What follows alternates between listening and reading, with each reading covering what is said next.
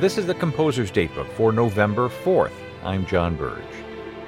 Today we honor one of America's greatest patrons of chamber music, Elizabeth Sprague Coolidge, who died on this date in 1953. Born in 1864, Elizabeth was the daughter of a very wealthy wholesale grocer. She put her inheritance to good use. In 1924, she proposed to the Library of Congress that an auditorium be constructed in Washington, D.C., which would be dedicated to the performance of chamber music. A year later, it was built, and Coolidge Auditorium at the Library of Congress still stands today. Not content with just a superb venue for chamber music, Mrs. Coolidge diligently commissioned new works to be played there.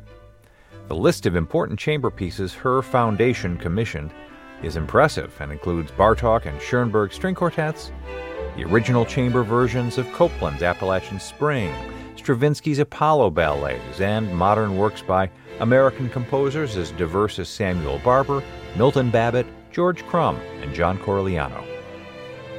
Mrs. Coolidge was herself an amateur composer and accomplished pianist.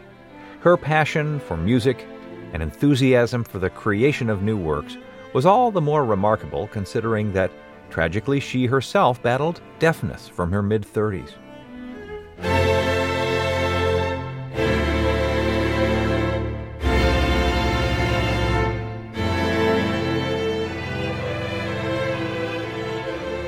Composer's Datebook is produced by APM, American Public Media, in collaboration with the American Composers Forum, reminding you that all music was once new.